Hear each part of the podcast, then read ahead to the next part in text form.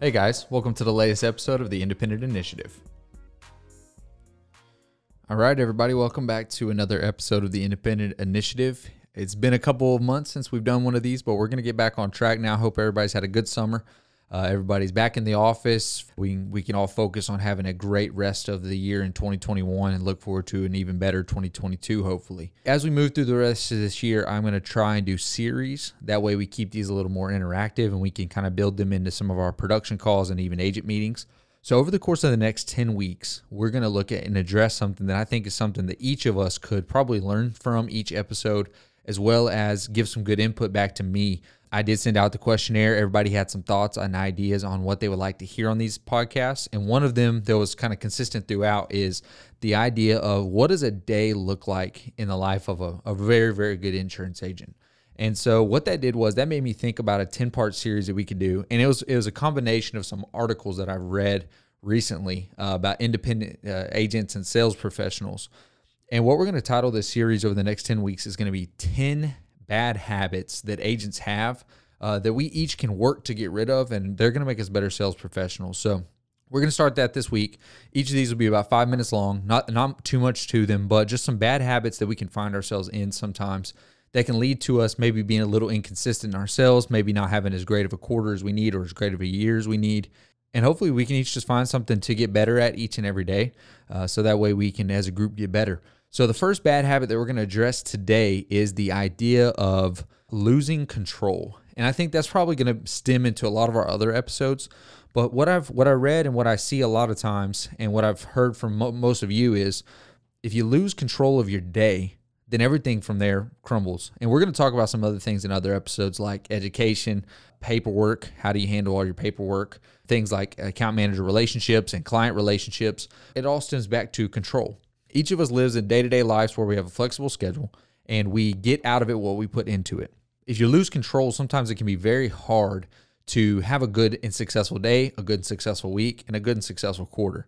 And what happens most of the time with insurance agents specifically is we get so caught up in the day to day grind of getting leads, getting quotes, turning those out to customers, that we really don't have any organization or plan about our life. I think something I've heard multiple times about agents is well, the account managers are the ones who are organized, and agents, we just run crazy, right? We have quote sheets everywhere. We write quotes uh, on, on paper cups, on napkins, on whatever we can write it on. And I think what that leads to a lot of times, it leads to us losing control.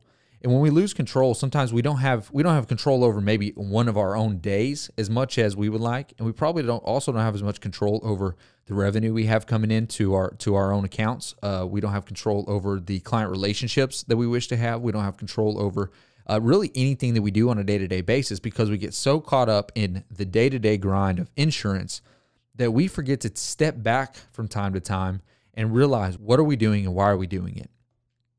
I would encourage you over the next week to just step back and, and look at what you're doing on a day to day basis and ask yourself, is there any organization to what I'm doing? Is there any organization at all? Do I have a schedule that I go by every single week? Do I have some way that I track the people that I contact? Do I have a way of which I track my renewals? Do I have a way of, of gaining new business? Do I have a way of quoting? Is there any organization or do I just do whatever I need to do that moment because that's all I can focus on? The issue that sometimes we have of never having time to do anything but the present, what we have in right in front of us just to take care of it and to do it. But when we lose control, that that's the that's the sad state of reality we find ourselves in. I would encourage each of you to find some type of organization. If you want any you know any help developing that, please call me. I'd be more than happy to do that. I will tell you the most successful agents, the most successful agents I've ever heard of have have a crazy good routine, and everything fits in their routine. There's no exceptions to their routine. They have routines of when they're doing their paperwork. They have routines of when they're doing things for their account managers. They have things routines of when they're talking to renewal clients. They have time routines of when they're talking to new clients if we lose control, we're only going to be as good as what that day presents to us. So if that day presents three problems, we're going to have a bad day. If that day presents three new customers, we're going to have a good day. What I would encourage each of you to do over the next 30 days, over the next 5 months as we as we close down 2021 is to focus on areas that you can control and to gain control back in areas that maybe you've lost control. Your day to day life should not look so busy that at the end of the day, you feel like you've accomplished nothing, you feel like you have had a bad day, and you feel like, oh, guess what? I got to wake up and do it all over again tomorrow. We should all love the industry we work in because that's one of the best industries from residual income standpoint. It's a greatest industry from a flexibility standpoint. We we work in a great industry. But if you lose control, then it doesn't really matter what industry you work in. It doesn't really matter what your job is or what your tasks are that day. You're going to have a good or a bad day depending on what is happening that day. Gain control back make sure you organize yourself. Take take a couple of days to step back and to really focus on some ways you can get better. That's going to be a theme of what we're going to talk about over the next 10 weeks is taking a step back and realizing that there are things that you can do that maybe right now you say things like i don't have time to do that or really what you're saying is i'm not in enough control of my own schedule to be able to do things i would like to do like to be educated or to do nice things for my account managers or to take care of my good customers those are things that you're telling me when you say I don't have time. What you're really telling me is I'm not in control of my daily life. I'm not in control of anything I'm doing, and that can lead to a lot of problems. So what I would recommend is everybody take a step back, realize that this is a long game. There's a lot of lot of uh, leads that are going to come through over the next 40 to 50 years. There's a lot of people that we're going to need to take care of. There's a lot of account managers that we're going to need to do nice things for. There's a lot of cars that need to be written.